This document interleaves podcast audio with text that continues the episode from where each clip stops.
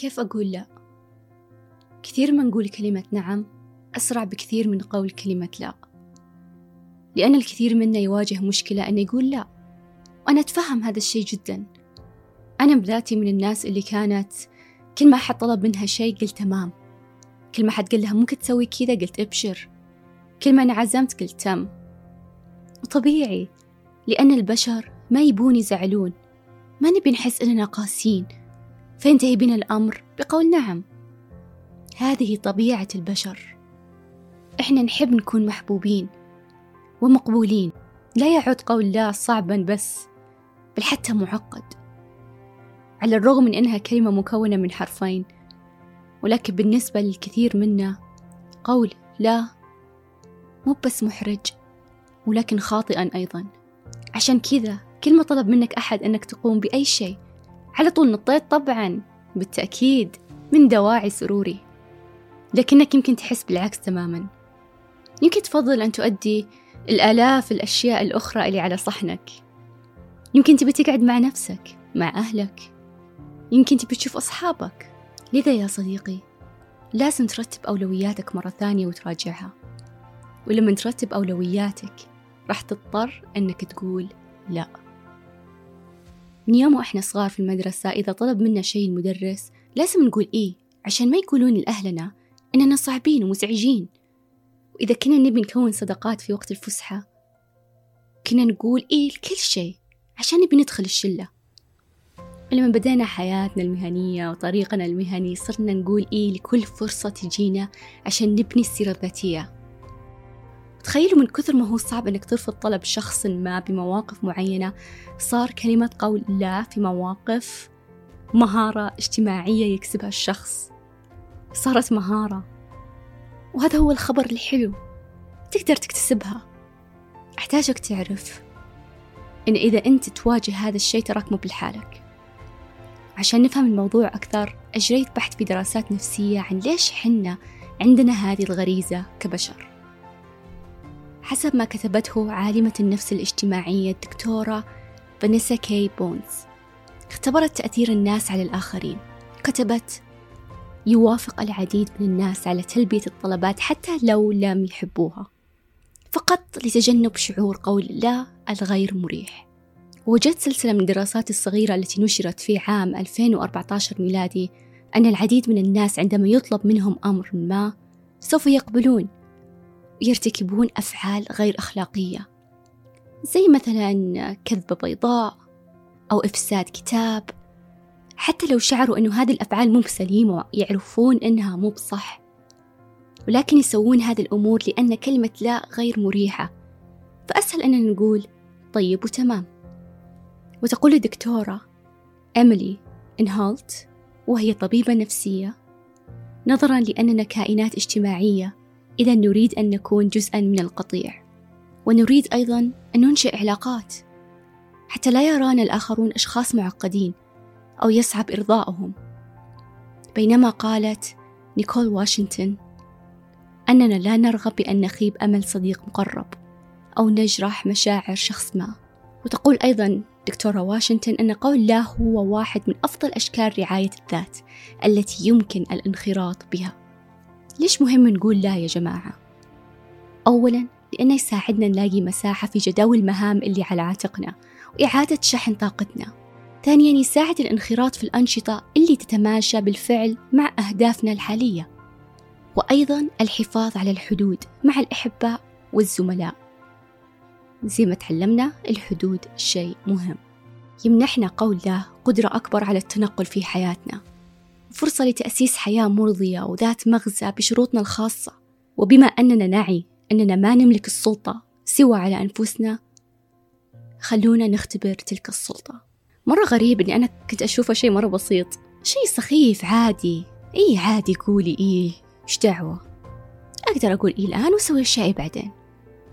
بس ما كنت أدري قد إيش كان ياخذ طاقة ووقت مني.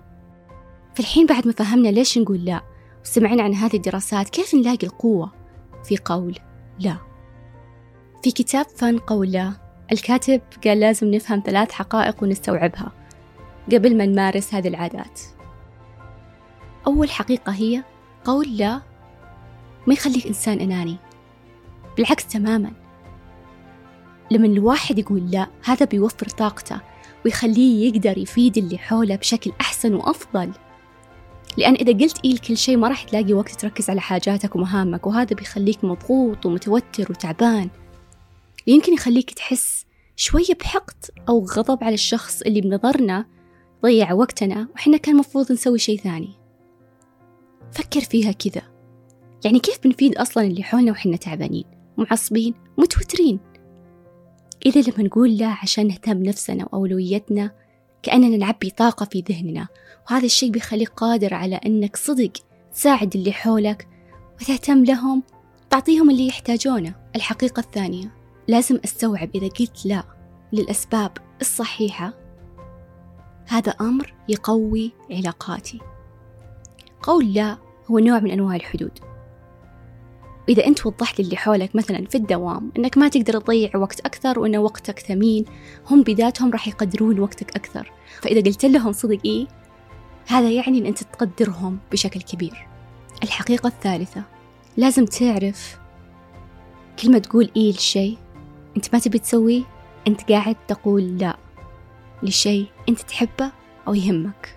إذا قعدت تقول إيه لمهمة ما تبي تسويها أنت قاعد تقول لا لمهمة تبي تسويها.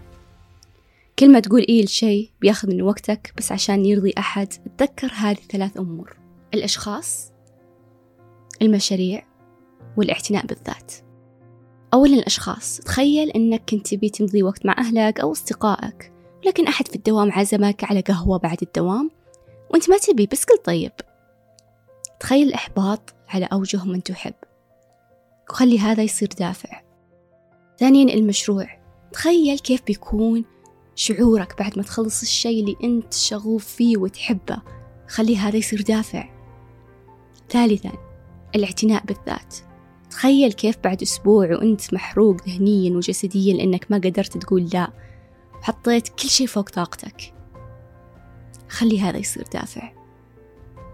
فيقولون إذا حسيت بتأنيب الضمير أنك بتقول لا على طول تذكر هذه الثلاث أشياء ولعلها راح تساعدك إنك تقول لا. وطبعا لما نيجي نرفض شيء ما نقولها بطريقة غير محترمة أو بطريقة غير لطيفة.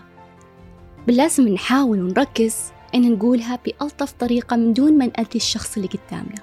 فمن الطرق اللي ممكن تقول لا بطريقة لطيفة هي إنك تربط الرفض بشيء متعلق فيك. مثلا إذا جاء أحد وعزمك على قهوة ممكن تقول لا أعتذر أنا وقفت عن شرب القهوة هذه الفترة. صاير أرجع البيت بدري عشان أعوض نوم. أو إذا حد قال لك ممكن توصلني وأنت دايم توصله.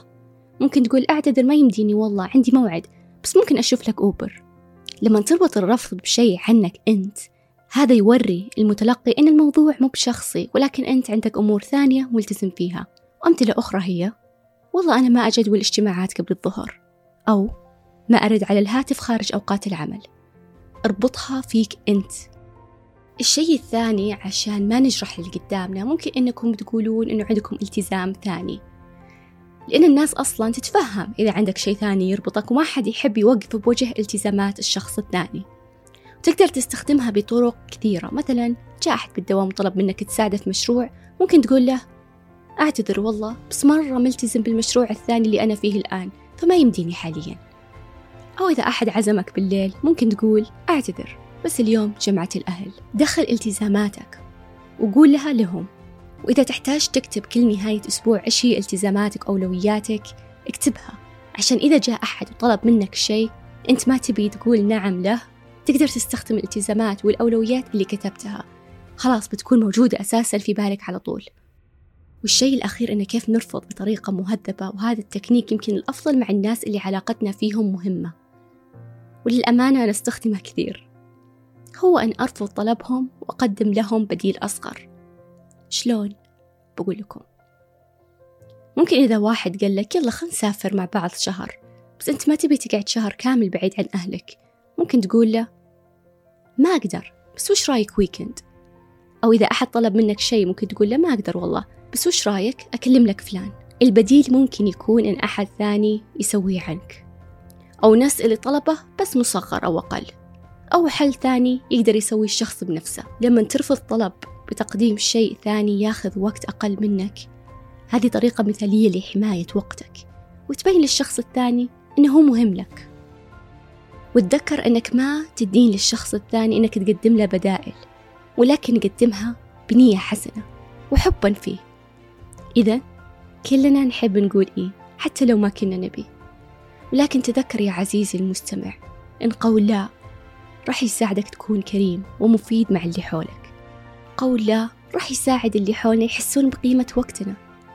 وأخيرا قول لا يعني قول إيه لشيء أنت تحبه أو للناس اللي أنت بتمضي وقتك معهم. وتذكر أنك تقدر تقول لا بطريقة مهذبة زي ما تكلمنا في هذه الحلقة.